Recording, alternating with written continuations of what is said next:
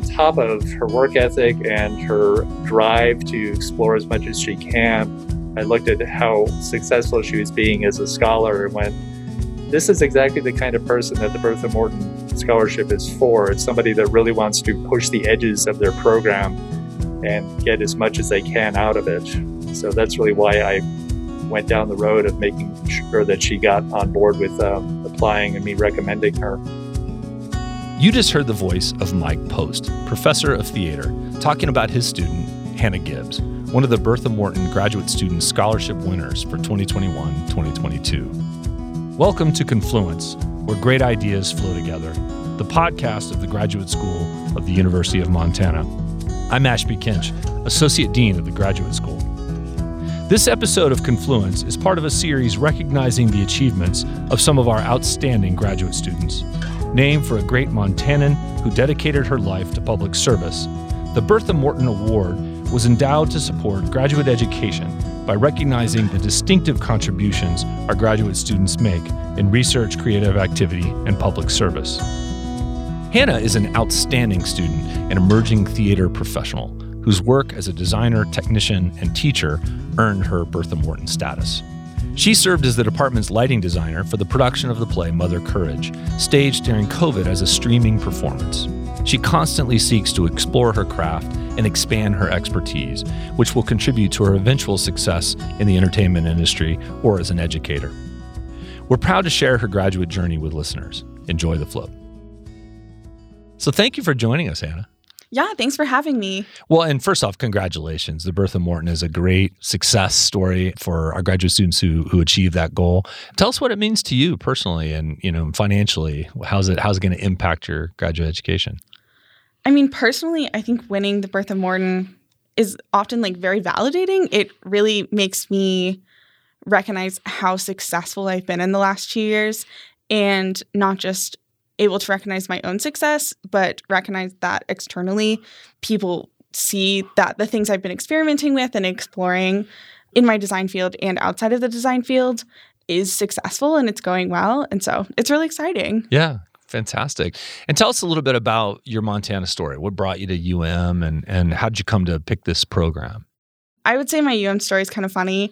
My mom actually lives in Bozeman, so it's a little you know, family rivalry at times. Um, but the reason I came up to UN was because actually my advisor, so Mike Post is kind of like a theater lighting legend. I, a lot of my mentors um, in undergrad, I went to Oglethorpe University in Atlanta, mm-hmm. and two of my mentors were mentored by Mike Post. And then I had an internship in Atlanta who that mentor was also mentored by Mike Post. So I had a lot of heard a lot about Mike and was really like admired him and admired his work. But he hadn't been a professor in a long time. Mm. And the summer before I moved here, I got a call that said he needed a teaching assistant. And I was like, absolutely, I would move across the country for Mike Post. And so I applied and I moved within six weeks to wow. Missoula. And as soon as I got in, I started packing and drove across the country. That's amazing. Yeah, absolutely. So you were kind of ensconced in Atlanta doing theater work and, and doing things and, and it was just this opportunity itself that brought you here. Yeah, absolutely. I had just signed a, a year long contract to be or I was about to sign a year long contract to be a master electrician for a theater company in Atlanta.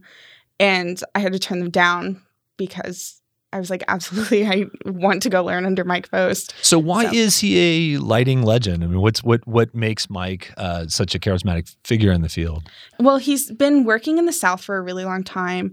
He is a very well known name across Atlanta, but truly, he is just such a hardworking professional. He does everything he can to make his design work really shine through, and he I think, in my opinion, he is such a great mentor to so many people because he really lets your designs speak for themselves and lets you control what your design eye is. He's truly just there to make sure and su- make sure that your process is everything you need it to be and to support you along the way often I find like the best conversations I have in a room when he's my mentor is I'm talking, I understand what's going on, and then I realize that I might have like a lapse in understanding in something.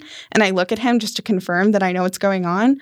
And he's like, Yeah, You're good. Yeah, you're good. Just keep going.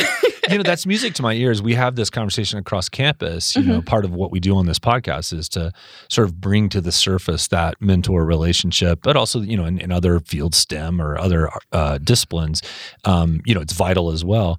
But that's a consistent thread that the best mentors are not trying to replicate themselves, but they're actually trying to pull out the best version of the student that that they're working with. Yeah, absolutely. And I think Mike strives to do that with everyone he mentors. And especially in the last year, I've been kind of moving forward in this like academic realm and has really been a great model for me in lifting up students and supporting their own design eyes while still knowing enough of the details in the back end to be like, okay, but make sure you do this, this, and this, mm. because that's just how he thinks. And it's such a great model of approaching things. Well, so tell us some more about like what you've explored since you've been here. What has your program uh, experience been like? What kind of classes and, and work have you been doing?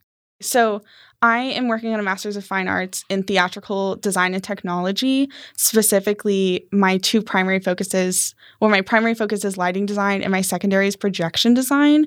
And before I came here, I had done some lighting design work, but nothing very like super serious. I'd done like two professional shows total. So, I've gotten a lot to experiment primarily with my lighting design and I got to experiment with theater and different styles of theater as well as dance, which I'd never worked on before, which I Mm. love working with our dance faculty. Were you involved in the Dance Up Close uh, work, the student productions? Yeah, I've done um I've worked on every dance show since I got here. Wow. Okay. yeah. Yeah. Yeah. It's been a lot of fun. Um I've just been incredibly impressed with specifically the lighting and, and the, the way that show is designed um, every year. And some of it maybe predates you, but but uh, it's just really impacting. Yeah, And I'm sure the dancers themselves really appreciate it. Yes. Well, it's so great to work with student choreographers as well as sometimes we have like guest choreographers and faculty choreographers. But because it's such a collaborative experience where we have so many different choreographers, as well as we often have a few different lighting designers working on the same show and the same plot, there's so much conversation about how we can make sure everyone ideas and designs are going to work well together Mm. and so it's a lot of fun and a lot of experimenting at times Yeah. Yeah. um, You're being very positive about it. It's probably a big headache too. I, don't mean, you know. know, there's a lot to juggle there, right? And and to move so quickly between and among performances. Oh, absolutely. Yeah. but I- but maybe that's ex- exciting, right? Maybe from from your standpoint, the technical challenge to solve makes it really fun. oh, absolutely. I I do love the challenge of it. I feel like to me, to use a different kind of theater term, um, I feel like the dance shows are so much more improv at times versus the theater shows. The theater, I feel like we plan for months and we're trying really hard to get a very specific look. And dance, because there's so many players in the game, you really get to explore and experiment and find Mhm. what works day of, and you work so much faster and so on your toes Mhm. that it just works out. Yeah, yeah, that's so cool. Yeah. Well, you know, obviously with all of this technical work and actually the professional background before you even came, Mhm. you know, you're probably well situated to move on from the MFA. But you did mention academic track. So, what is your future? What are you going to do beyond the MFA? What what have you got in mind? And no pressure, but just you know, what are the thoughts you have about your future career development? I feel like this this next year I'm really exploring my options, if that makes sense. I have one year left in our program, and I am really on the fence between moving somewhere and becoming a light, a professional designer for a company or like working around in one city. Um, but I'm also really interested in the mentoring teaching aspect. So I am very much exploring what it means to me to be a professor, especially in our in the theater field, because I feel like at times it's a very different academic endeavor than other um, environments. So I'm kind of exploring both sides and seeing where it takes me. Yeah, and so that you still kind of Mike Post uh, lurking around the, as an influence potentially. Like he has been this model for how to pass it on and how to how important that relationship with working with new uh, professionals in the field. Right, absolutely. Especially, and Mike Post, as well as uh, I love all of our design and technology faculty. And Yeah, hit some shout outs here if you feel sure. like it. um, I mean, I have gotten to know Alessia Carpoca Mhm. um, very, like, personally in the last year, especially with COVID, because she's just such a great support system. And learning into her, it really helps me, like, understand how much room I have to explore professionally. She does a lot of freelance design work internationally as well as in the US, as well as that, that was exactly what I was going to say. That uh, what I love about Alessia is how she opens up our students to this big international context. Right, and that's one of my like big goals coming here. I um, truly, really want to get out in the world and be able to use my design to further storytelling internationally. Mm-hmm. Um, I actually have an undergraduate degree. I have a in a bachelor's of arts of international studies. Mm.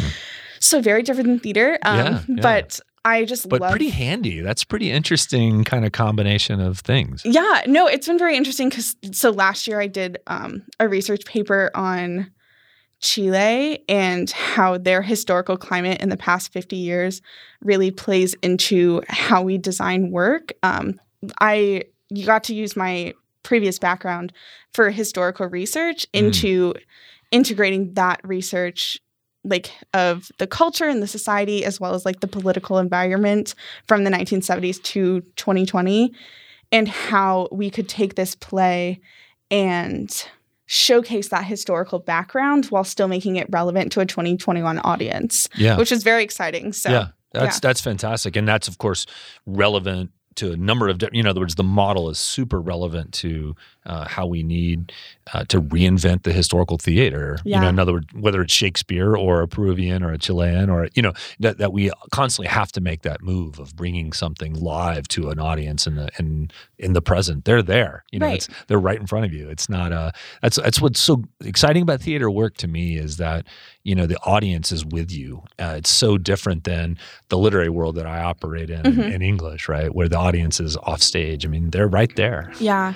No i mean that's one of my favorite parts of theater is that's i feel like that's why i'm drawn to theater is the storytelling atmosphere of that everything we're making is for that one moment that an audience member connects with an actor and we're building the world around them to transport them to a new place a new environment and get them really involved in that story so that it can be transformative not just for the actor but as well for the audience member well, thank you so much for joining us, Hannah. This has been great. Yeah, thank you so much for having me. If you enjoyed this episode of Confluence, subscribe to our podcast feed at Apple, Google, Spotify, or Stitcher.